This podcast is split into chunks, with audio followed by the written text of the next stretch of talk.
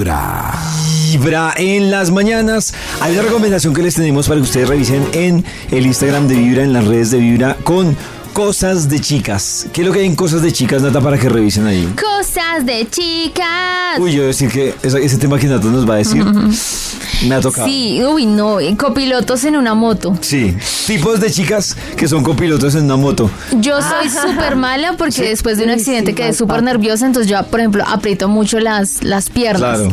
Eh, me cojo de la cintura eh, y uno no tiene que moverse mucho porque si no desequilibra la moto. Claro, por ejemplo, hay muchas que a, a mí, yo las veces que manejé moto, me parecía tener las, las personas que, y- o las chicas que empiezan como a, a acomodarse, pero se acomodan durísimo. saltando. Claro, Ah, saltando. pucha, sí. Pues lo desequilibran a uno. No, qué nervios. Hay unas que, me da risa unas que son las que charlan, y claro, como va en moto uno, empiezan a gritar. Entonces, Es que uno no oye, porque Sí, tiene el casco y el ruido de como de la velocidad no deja escuchar. todo- los carros de lado se enteran de que está hablando uno. En cosas de chicas, ustedes pueden ver ese tipo de copilotas, de copilotos que hay Oh. en las motos. Oigan, hoy es jueves y después de las 10 de la noche tendremos al doc Alejo Montoya, que además va a venir con consultorio abierto, pero además el doc Alejo va a estar hablando de temas que por lo general tienen que ver con los hombres, pero que le interesan a las mujeres. O sea, eyaculación precoz en los hombres. También digamos que temas de disfunción, de deseo, pero para que las mujeres entiendan, eh, el mundo de nosotros no es tan complejo, pero también es importante que las mujeres lo entiendan y resuelvan dudas. Así que eso es lo que va a pasar a las 10 de la noche. Ustedes saben que si se han perdido algún capítulo de Solo para Ellas, también lo encuentran en Spotify. Y cuando tienen una relación abierta, sin preservativos ni pío. ¿Cierto? Totalmente, Tanto con la persona Totalmente. Con la pareja. externa o la pareja interna, digámoslo así. Doc, si, y, y te lo hablo así, si hay una persona que sabe que tiene una relación sexual, novia, tiene con otra persona sexualidad abierta aquí y allá, sin ningún tipo de cuidado. ¿Cuál es el riesgo? ¿Cuál es la enfermedad más propensa entre, a ver, felices los cuatro, o sea, felices las dos Felices viejas y el man y, y yo no la sé otra ni se entera qué pasa, Pues- pero pues ni se cuida aquí ni se cuida allá? Miren, ustedes, ustedes no son, no son, no, no están expuestas a la, a la pandemia del SIDA.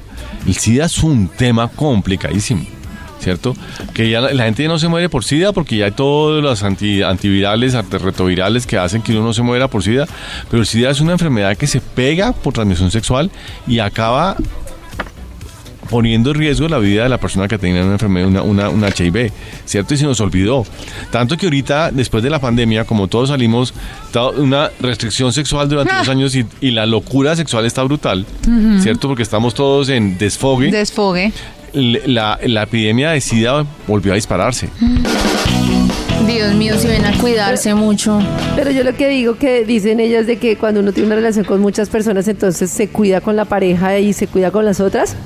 Yo quiero decir que eso no pasa porque como las personas tienen relaciones, pero seguimos en la moda de no hablarnos, sí, de no contar, sino de poner los cachos y no a poner sobre la mesa las relaciones abiertas, pues obviamente él no va a volver a cuidarse con su pareja porque tiene que entonces confesarle que está teniendo relaciones por fuera, ¿sí me entienden? O sea, sí, como todo pasa al oculto, Claro, si yo tengo relaciones mentir. con mi esposo y de repente llega con preservativo, yo le voy a decir, pero pues, Qué raro. ¿por qué? ¿Qué? raro. Entonces, obviamente, eso no pasa. La persona sigue sin cuidarse porque pues va y se cuida por fuera, pero por dentro no se va a cuidar porque ese tipo de situaciones nunca se hablan en pareja. Es verdad. Oh. Esto es algo que pasa en Solo para Ellas. Lo encuentran en Spotify como Solo para Ellas. Y hoy a las 10, consultorio abierto y el mundo sexual de los hombres para que las mujeres lo entiendan con el doc Alejo Montoya. Desde muy temprano hablándote directo al corazón. Esta es Vibra en las mañanas. Vibra. En la vida las grandes decisiones no son fáciles. Pero hay que tomarlas. Este es el dilema del día. En Vibra. Hace un rato que el Instituto Milford nos estaba hablando sobre el balance entre el oficio de la casa para, Sí. claro, para jalar, digamos que proporcional y no tener que arriar. Eh, la pregunta o el dilema de hoy es el siguiente, dos puntos. En Twitter ustedes pueden participar y también nos pueden contar en el WhatsApp sobre este dilema. Si ustedes tienen que escoger entre hacerle aseo, pero aseo con todas las de la ley, Ajá, ajá. Oh. al baño o aseo con todas las de la ley a la cocina, ¿a qué le hacen aseo ustedes? Toda la vida al baño. Toda la vida a la cocina. Toda la no, vida el al baño, baño. es más fácil. Sí. El baño es más fácil, pero uy, un baño grasa, cochino. losa, la Oh. Toda la vida al baño, el-. No, no, Yo también me voy para el baño. El mesón, todo. No. Me sorprende Nata porque realmente creo que muchas mujeres le hacen el quite al baño. A mí el baño me parece Es más que- es que- sencillo. uy, es que hay personas que dejan el baño tremendo. Uy, Pero ¿cómo ¿con así ustedes como no? No, no, no. Yo Vamos a- prefiero ¿Qué, no, yo prefiero un montón de veces sacar el huevo pegado de una olla y, no. y Y no los estregar ahí pelos. Yo prefiero el que baño. meter esa, ese palito con esponja limpiando rayones en la taza. No, Claro, es que no deberían no, haber yo nunca he podido dejar limpiar, no sé por qué, una ducha y un espejo. Uy, fue pucha. Es que el espejo, sí, el espejo es un arte dejarlo. El espejo es hojita un de arte, periódico y y la ducha también. La ducha sí, la ducha también. Oh. Ese es nuestro dilema. O limpiar el baño o que les pongan ustedes a dejar, pero de punta a punta, reluciente la cocina. Cris, Cris, creo que que ninguno. Yo creo que. bueno, tengo una Oiga, el señora dilema hay que decir alguno. Claro, Cris, hay que ponerse serio. No, yo también creo que me voy por la cocina. O sea, a mí lo que dice ¿En Maxi, el tema de Sí, meter claro. el coso ese ahí me da como. uh, como No, y los pelos. fofo. Los pelos así también me da. O sea, el pelo por sí me da No. como asco. Entonces, como que. Los pelos esos que se quedan ahí como en el. En el en el, En el sifón. Recógelos cuando te estás Ay, bañando. Con, con esto que, con esto No, que no, dice no, da Max y Karen encontraron un nuevo negocio. Voy a poner un aviso que ¿Limpia la- baños? la- ya Pongamos existe. pollito, pongamos un Eso. emprendimiento de En limpieza. la posición. Uno Desde agachado ahí entregando directo No, al la posición. Qué tristeza. Vibra en las mañanas. Vibra. Quiero contarles que ayer arrancamos oficialmente nuestra temporada Oh. de Revolución Mental a las 4 de la tarde. ¿Lo escucharon? Sí. Carisita, claro, lo escucho porque Carisita era la que estaba ahí. Claro, Pues, claro, básicamente lo Oh. escuché. Yo, yo también lo escuché. Hay cosas que, digamos que yo a veces siento que hay muchas cosas que hablamos acá y todo va por diferente camino, pero llega al mismo punto, ¿no, Karencita? Todos los caminos conducen a Neiva. Todos los caminos conducen a Neiva Oh. desde diferentes puntos, pero, pero van como para el mismo lado, ¿no, Karencita? Sí, y esta charla con Efren a mí me pareció muy chévere porque él tiene como una percepción de, o sea, una percepción no, le en- enseña a uno como la percepción que uno tiene del dolor hace que todo sea más complejo porque uno pone resistencia. Y Entonces charlamos mucho sobre el dolor y cómo atravesar los momentos difíciles. Es muy chévere. Una de las cosas que a mí me llama mucho la atención de este libro de cuando la vida te confronta, A mí me confrontó la vida y qué revolcada tan hijo madre. no, o sea, no sabes, es como que yo sí, un poco lo que, lo que hablas tú y pues se menciona mucho en los temas de cuando uno cree que todo está bien y en realidad no se da cuenta que todo está mal porque está participando desde una actitud o complaciente o bueno, desde todos esos personajes que formamos y de repente algo te pasa en la vida y me encanta como tú lo planteas, como ver el dolor eh, desde otra forma y ver el dolor como eso que te puede ayudar a transformar. Y quisiera que habláramos de ese tema, de cómo, que tú mismo lo, lo dices en el libro, cuando el dolor yo, hasta que yo no acepto el dolor y no lo sé mirar de otra manera y estoy ahí metido en el dolor con resistencia, pues madre, se vuelve una lucha que hasta que no me abro y digo, este dolor, ¿por qué está aquí? Entonces, ¿qué es lo primero que yo puedo hacer cuando me encuentro en una situación dolorosa que me está tallando así pues de una manera horrible? ¿Cómo cambio esa interpretación de eso que me está pasando? Mira, hay que actuar en contra de la lógica clásica y la lógica clásica lo que te dice es elimina el sufrimiento a toda costa. Elimina todo lo que te fastidie, elimina la incomodidad y suena lógico, suena como Sí. racional, porque obvio voy a eliminarlo. Pero eh, lo que la gente no sabe es que entre más uno huye o lucha del sufrimiento, más lo perpetúa en el tiempo.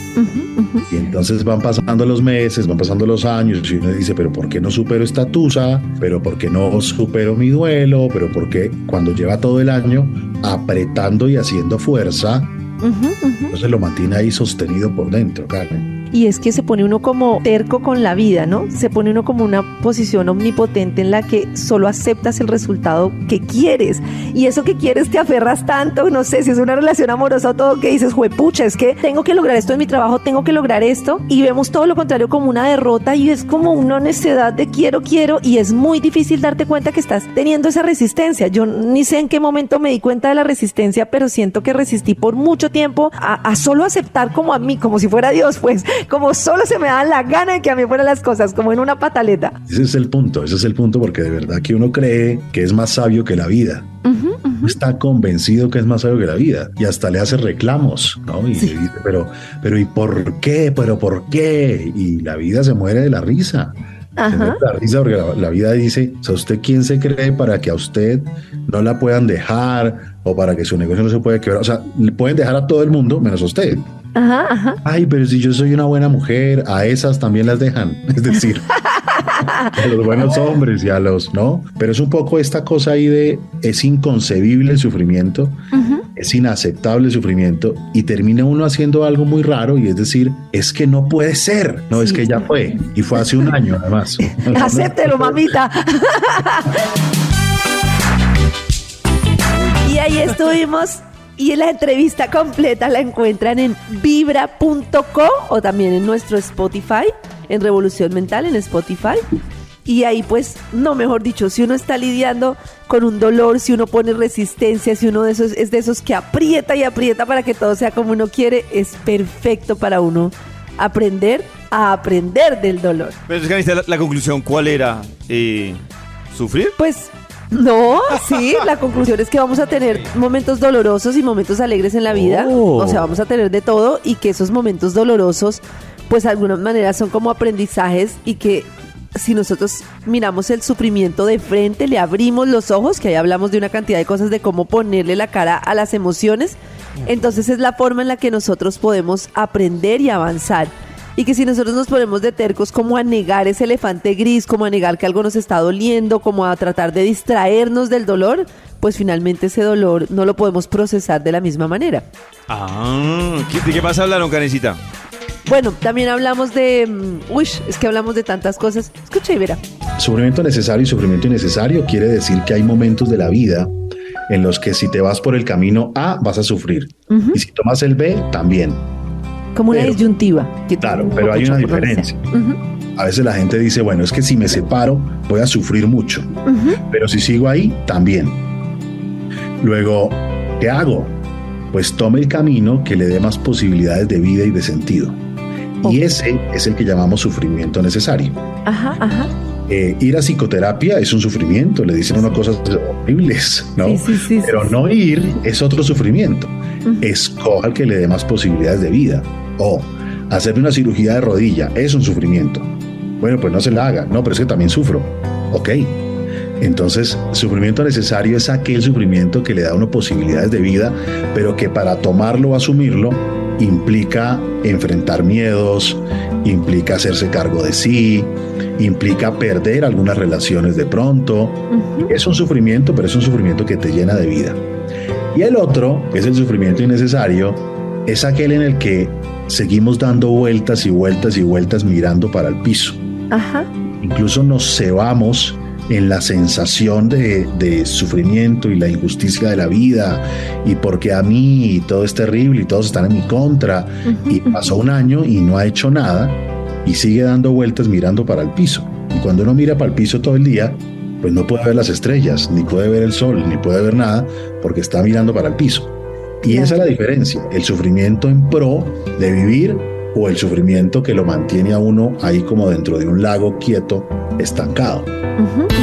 Yo con esto que que el... si- ¿Qué, Karencita? Dale, pollito. No, que con esto que él plantea, yo tengo un problema, pues si uno lo mira desde el punto de vista que él lo plantea, y es que yo, por ejemplo, le tengo miedo al dolor. Entonces, para mí es difícil escoger por qué lado me voy, porque realmente mi, mi capacidad de elección no es de, de lo que él dice del análisis de, de cuál sufrimiento va a ser más funcional, digamos, sino dónde me va a doler menos. Claro que es lo Porque que uno hace siempre. miedo, y a porque veces donde te duele menos no es la mejor solución. Por ejemplo, a veces Exacto. la gente se, crea, se queda eternamente en una relación en la que no está tan bien porque en ese momento le duele menos que separarse. Pero a largo plazo es una decisión que no está motivando una nueva vida. O la otra decisión Pero- es no, no sentir. Entonces uno dice, ¿Qué? pues no siento, como por sospecha, por- porque no me duele el día de mañana. Claro, pero tú no eres de las personas, como dice él, que yo sí veo mucho esa situación, que es la persona que mira hacia el piso el dolor y da vueltas en el mismo charco, como decía él. Y es que, ¿por qué me pasa esto? Y es que todos me hacen, y es que todos, claro, desde la víctima. Y Mm. estar en la posición de víctima es muy cómodo porque tú no te responsabilizas. Si todo el mundo es Oh. culpable de lo que te pasa, pues yo no tengo que hacer nada porque todo el mundo es culpable de lo que me pasa y se quedan ahí. Yo digo que de las situaciones emocionales más difíciles en lo que yo hablo con personas y he aprendido pues de este tema emocional es la posición de víctima. Porque es una posición en la que no haces ni miércoles porque todo es culpa de los demás. Sí. Y ahí te Oh. quedas y crece y crece y crece. Yo ahí. ayer estaba en la tarde, Karencita, escuchándolo muy juicioso a, a Karencita, y escuchándolo a él. Y me gustó que hay dos partes en las que él, con otras palabras, lo dice. Pero algo en lo que yo nunca he estado de acuerdo, y creo que con lo que dice Karen de la victimización lo termina jodiendo a uno, y es la autocompasión. A mí me parece que no hay cosa, incluso hay un libro que les contaba a ustedes que se llama como cosas para hacer, eh, ya, 12 herramientas para ser mentalmente más fuerte. Y ahí explica el daño que le hace a una persona la autocompasión. Porque es ese tema de uno salirse y verse como el pobrecito. Y es que, es que soy yo, venga, yo me consiento. Y muchas veces hay personas que se quedan ahí. Y, no, y lo que dice él, pues se quedan ahí como mirando, esto solo me pasa a mí. Es que me ah, pasa pero ya a te mí". entendí a qué autocompasión te refieres, porque Oh. hay otra que es durísima y es no tener nada de compasión por uno. Por ejemplo, a mí me mató mucho, muchas veces que yo siempre era muy dura conmigo mismo. O sea, por ejemplo, si alguien se equivocaba en el trabajo en algo, yo, ay, no, pues pobre David, pues es que a cualquiera le pasa. Pero si me equivocaba yo, me daba durísimo. Entonces es como que no tener compasión de uno mismo, no valorarse y no decir como, oiga, lo estoy haciendo bien, pues estoy haciendo lo mejor que puedo.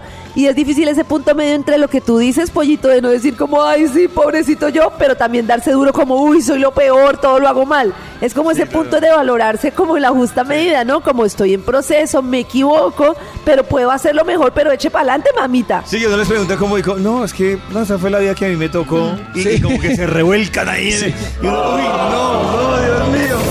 Desde muy temprano hablándote directo al corazón. Muy Esta interesante. es Vibra en las Felicitaciones, mañanas. Karencita. Vibra. Escuchar Vibra en las mañanas es forma directa de conectarse con lo que llevas en tu corazón. Tu corazón no late. Vibra en las mañanas. Les recordamos que en este 2023, con el mapa de los sueños de Vibra que ustedes han descargado a través de vibra.co o también que han encontrado en las calles, pues muchos nos han seguido compartiendo cuáles son sus propósitos para este 2023. Y muchos han hablado también que uno de sus propósitos para este año es o conseguir o por lo menos empezar la tarea de trabajar en su vivienda propia. Muchos tienen ese proyecto y muchas también tienen ese proyecto. Y por eso quiero contarles que hay muchos que infortunadamente se quedan en eso porque dicen, No "Muy sabemos cómo difícil, empezar, pollito. ¿De dónde voy a sacar esa plata? ¿Cómo hago? Y por eso hemos invitado a una experta en finanzas y compra de vivienda para que también nos acompañe en este proceso a ver si es tan complejo o si también es que uno desconoce realmente lo que puede hacer. Por eso quiero contarles que a esta hora en Vibra nos está acompañando Mabel Quintero. Mabel, bienvenida a Vibra en las mañanas. ¿Cómo estás? Buenos días, muy bien, gracias a Dios. Mabel, eh, ¿es tan difícil realmente la compra de vivienda para muchas mujeres que tienen como propósito en este 2023 eh, comprar vivienda propia? No, no es difícil. Lo que pasa es que muchas veces, como la cultura de nosotros o la educación, no fue como enseñarnos a ahorrar a partir de salir del colegio, que en realidad siempre lo deberíamos de hacer con nuestros ingresos. Nunca hemos tenido eso, entonces luego queremos algo terrenalmente tan pesado como es la vivienda. Ya lo empezamos a ver de adultos más complejo, entonces nos distraemos, ay no, mejor me compro una chaquetica, unos tenis y empezamos a descanalizar toda esa fuerza o esa energía, que es la energía del dinero para comprar nuestra vivienda.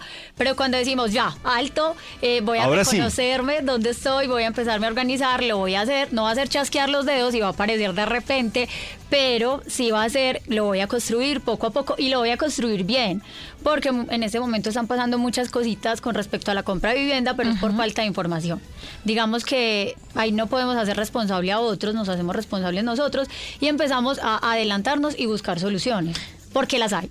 Mabel, si yo quisiera de pronto empezar ese proceso, ¿qué debo hacer? Primero, no sé, voy a la caja de compensación y pido el subsidio, o voy y separo el apartamento, o voy al banco y pido el crédito, o sea, ¿por dónde empiezo? ¿Cuál sería el primer paso? El primer paso es reconocerme dónde estoy, porque mis espacios personalizados o mis estudiantes muchas veces ingresan con la idea de querer comprar vivienda, pero cuando yo hago ese proceso de reconocimiento, o yo lo, yo lo llamo como reconocimiento financiero, pues están súper endeudados y no, ven, vamos a reconocer, estamos acá porque fue tu decisión, vamos a salir de ahí como bien entraste y vamos a empezar a construir ese patrimonio y vamos a dejar descanalizar el dinero solo en gastos.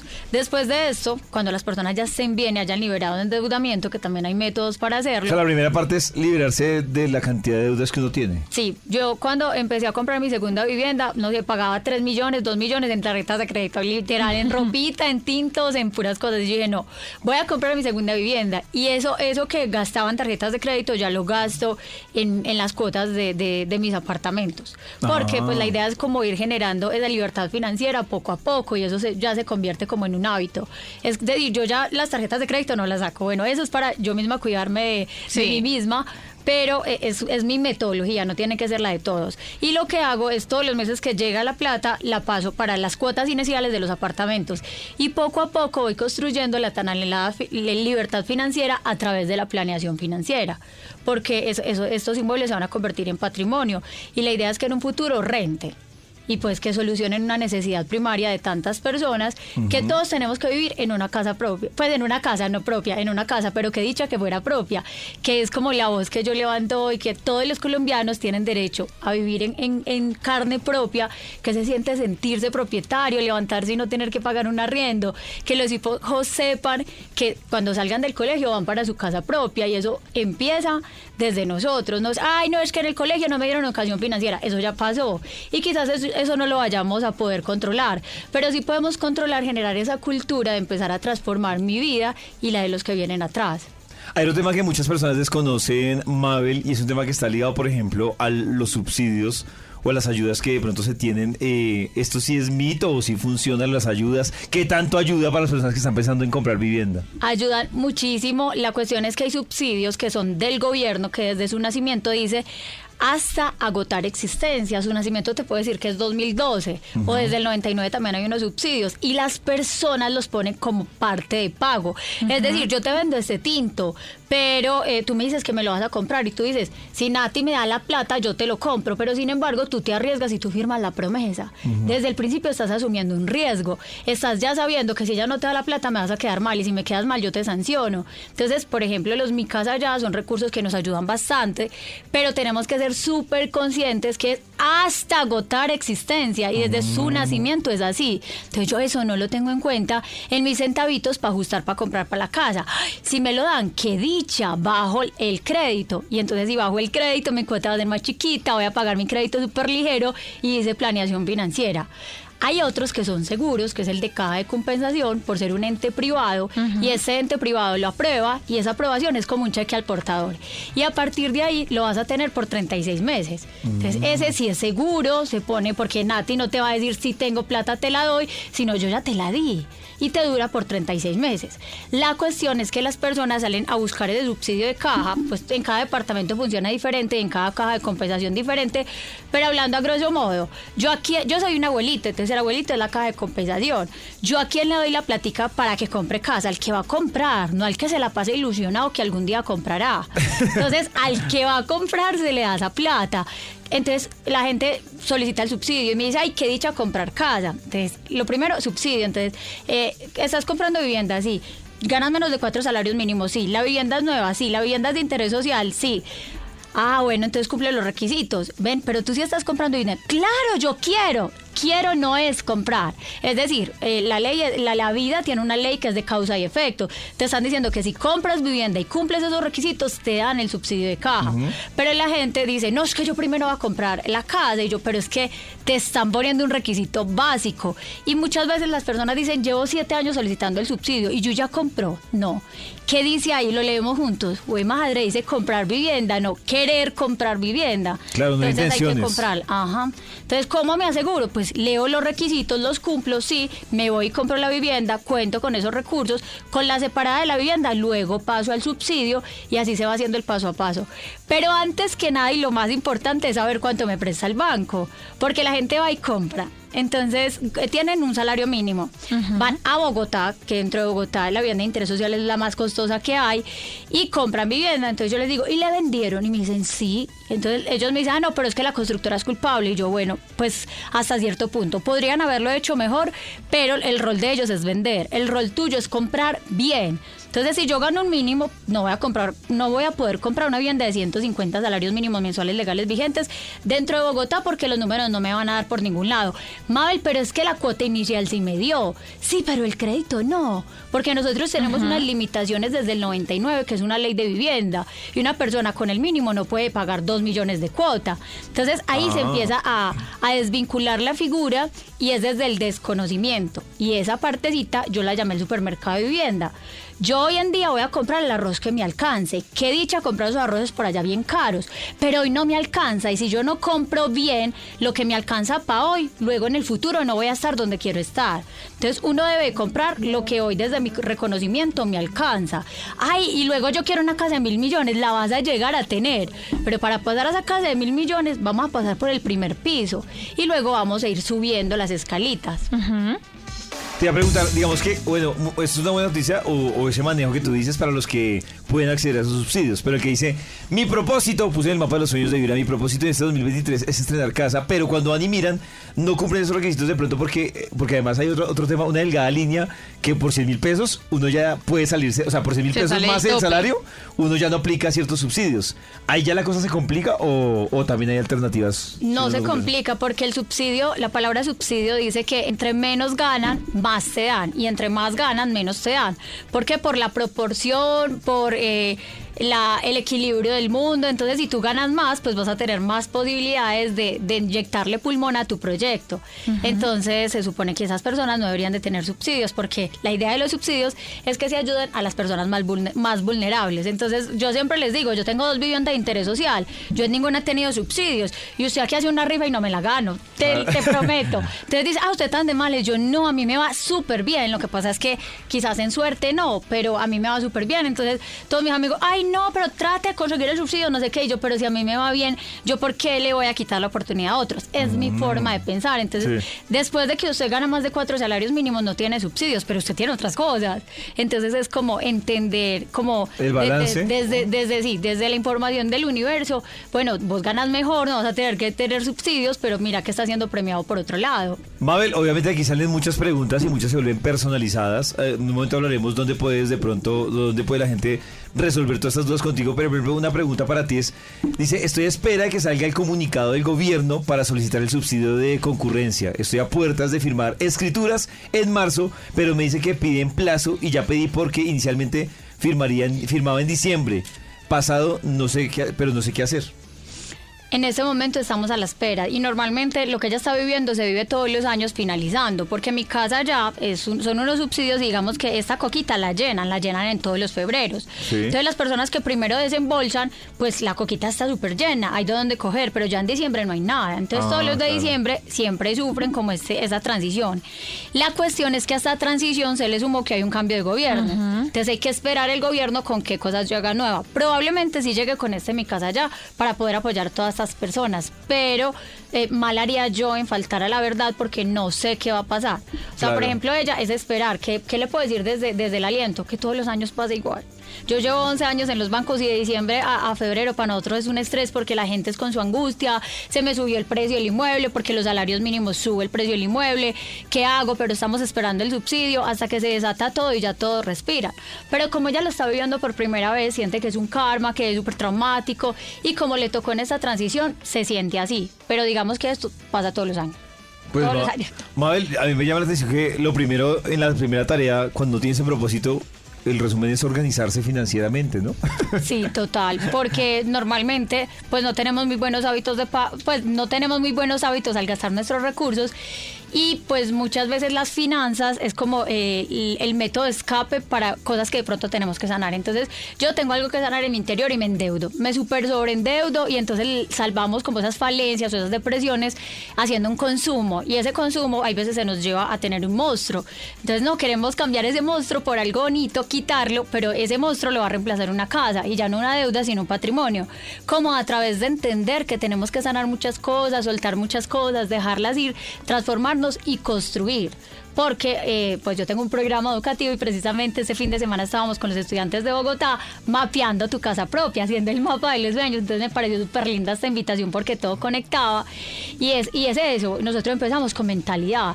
Es que tú no tienes tu casa, no es porque no tengas los recursos, es porque hay muchos, hay muchas limitantes desde la familia, desde nuestro guion, que nos lo entregan de los 0 a los 7 años, las personas que nos, nos dan la crianza a través de sus miedos, de, de sus límites, de las creencias sociales, incluso de lo que escuchamos.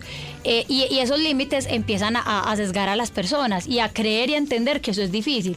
Pero en realidad, cuando, por ejemplo, entran a un espacio personalizado o entran a estudiar o ven el ministerio y dicen, pero no es tan difícil y efectivamente no es difícil. Es difícil cuando yo gano un mínimo, nunca he ahorrado y me planteo comprar una casa de 1200. Jue madre, difícil. Es difícil cuando yo gano el mínimo y en caso me quiero comprar la casa donde vive, vivo que vale 300 millones. Claro. Es difícil. Pero si tú empiezas por una vivienda de interés prioritario, que es una vivienda que no supera los 90 salarios mínimos mensuales legales vigentes, es fácil, 104 millones de pesos, yo creo que yo lo logro, con un subsidio de 30 salarios mínimos, con un crédito y con lo que yo pueda dar mes a mes, más mis cesantías futuras, mis primas futuras y lo que tenga por ahí debajo del colchón. Es ¿Con qué fácil.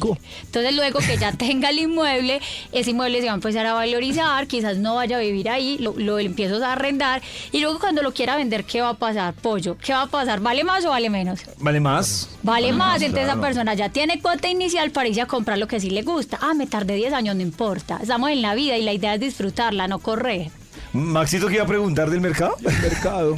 No, ah, sí. El mercado, No, sí, yo mire, quisiera ver las, voy a ir al taller para ver las cifras a ver si me da. Con lo que dice es que el gasto hormiga del café y eh, eso. eh, el tema de, de los gastos personales Sí. que se tienen, pero Con también... un mínimo, ¿no? Claro, o sea, uno tiene gastos que vayas contando de ese Ah. salario que tienes, ¿no? Igual así es posible. Si yo te veo tan optimista que me dieron ganas de ir a comprar vivienda ya porque Sí, te veo sí. súper. Yo Sí. también estaba aquí Esa rayando, pero con un ¿Es mínimo no posible? me da. Sí, comprar vivienda sí es posible. Eh, el gobierno, cuando hizo la ley eh, 547 del 99, que fue cuando cayó el UPAC y quiso regular muchísimo más la compra de vivienda, regular es generar equidad y facilitarle a los colombianos comprar vivienda, lo que hizo fue, en la ley se puede pagar hasta el 30% de nuestros ingresos en otros endeudamientos. Gano un millón de pesos, es un ejemplo.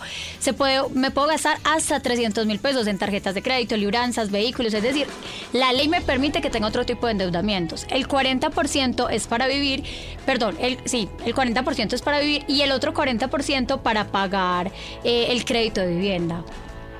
Ah, Perdón, ah, en este caso porque es que la ley movió, movió los porcentajes en pandemia, el 30% para vivir y el 40% para vivienda de interés social. Es decir, de mis O ingresos sea, yo usted puedo está estar distribuyendo pagando- mal su salario.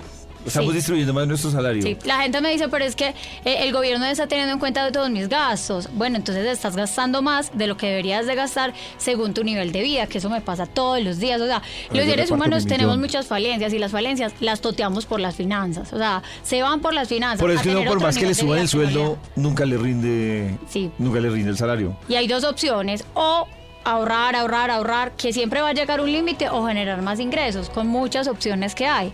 Entonces también es como motivar a las personas que cada uno tiene un talento, pues quién creería que alguien que trabajaba en un banco le pueda enseñar a toda Colombia a comprar vivienda. Entonces estoy como sacando un talento que es siempre hablar, yo hablo demasiado y, No. y pues soy súper carismática, pues yo quiero como transformar la vida de todos. Claro. Entonces eso me ha ayudado a que muchos colombianos puedan ver más fácil este proyecto que es... no, pues yo te escucho y me dieron ganas de arreglar mis finanzas. Siento que estoy Además, desperdiciando. muy chévere como lo ves tú desde las creencias limitantes, que es que la gente no lo ve así. La gente siempre lo ve desde el no puedo y lo ve desde esa dimensión, no sé cómo explicarlo, no lo ve desde unas creencias de infancia que de verdad tienes tan arraigadas, metidas que no puedo, que hasta que no cambias ese no puedo, no puedes. no sé cómo explicar. Total, eh, en el programa educativo que yo diseñé que dicen, pero ¿por qué metió mentalidad ahí? Porque una persona de bancos eh, habla de mentalidad. Porque todo en la vida, incluso venir acá, pues poder manifestar estar en una emisora, porque eso es una manifestación. Yo quiero ser la voz de muchos y la forma de llegar es donde escuchen muchos. Es primero entendiendo que yo puedo llegar donde quiera. Entonces mi cerebro me va a decir que no. Entonces yo busco otra montañera como yo, porque yo soy de un pueblo, con, con no muchas oportunidades, colegio público, universidad pública, que haya salido adelante. Yo le digo a mi cerebro, acá y se puede, sí se puede salir adelante. Entonces yo quito como todos esos guiones que mis papás me limitaron porque mi papá se murió a los 82 y pues digamos que mi papá le dio por tenerme a los 55. Entonces él me, él me inyectó todas sus creencias limitantes, o sea, todo lo que para él era imposible y más que era mujer. Entonces él como vos no vas a poder, no sé qué, yo soy la más guerrera de la casa, la más loca, la más soñadora, pero una, una soñadora desde la manifestación. O sea, es que sí se puede, lo que pasa es que hay que organizarnos y muchas veces las personas tienen mucha resistencia al paso a paso. Es decir, eh, pero es que en tres años, jue madre, yo compré mi primer apartamento, valió 78 millones de pesos, no me daba para más y hoy vale 145 y debo 40 al banco. Entonces ya tengo ahorrito y poco a poco lo he ido logrando. Como quitándome tanta cucaracha que uno tiene y tantas limitaciones que la sociedad y las personas nos entregan. ¿Desde dónde? Desde lo que ellos creen. Entonces me dicen, ay, no, es que yo no voy a comprar vivienda porque mi tío me dijo. Entonces yo, voy, vamos a ver. ¿Y su tío tiene casa? No. Tiene argumentos para decirte, créele a alguien que ya tiene, que la compró bien, que va bien. Tú tienes que saber también qué mentores vas a seguir, qué información vas a permitirte suministrar, porque yo, por ejemplo, salía en los paros en, en Medellín, yo no sabía que estaban en paros, y yo como salgo así con la energía súper arriba, yo, yo, a mí, pues no, yo nunca vi un trancón.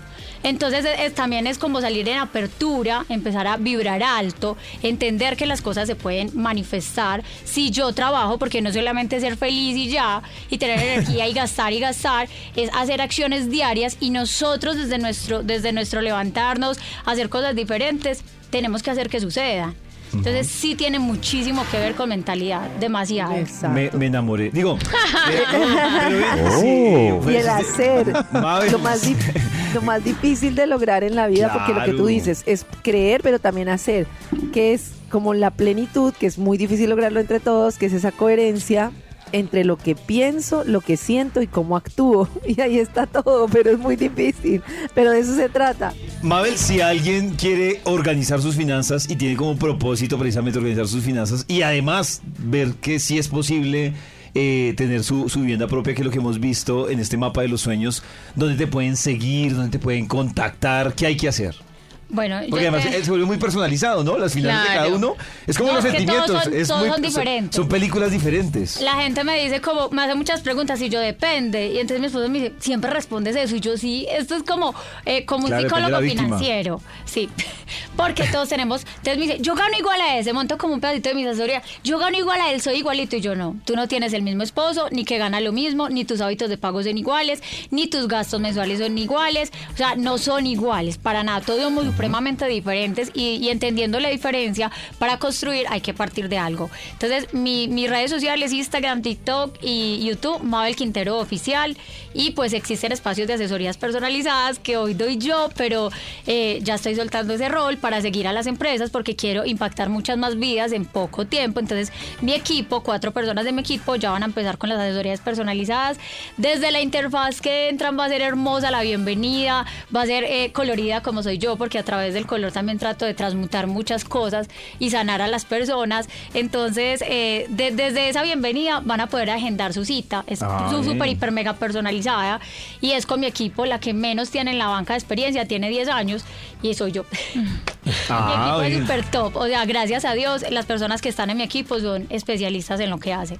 Ah, bueno, Entonces sí existen esos espacios personalizados, tienen una tarifa, pero también tengo un broker financiero que es como está por acá el que no sabe dónde está, pero quiere saber para dónde va. Entonces nosotros entramos a un espacio súper hiper mega personalizado de expansión, de aprendizaje, de amor, de crecimiento, de reconocimiento para construir a través de los números y la realidad de esa persona. Entonces esa asesoría queda, eh, es un PDF hermoso que también hicimos como con todo lo que Dios me ha permitido transmitir eh, en este plano, que es como color, pero también, venga, seamos racionales, planeemos. Eso se lo lleva al cliente cuando sale de la asesoría. Entonces luego cuando ya le van a entregar, ay, ¿qué, ¿y qué me ayuda para saber cuál es el banco adecuado?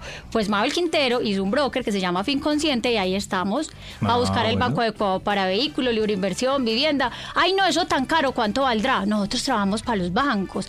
A nosotros sí nos pagan, pero es el banco, porque yo soy prestadora de servicios de los bancos y mis chicas también.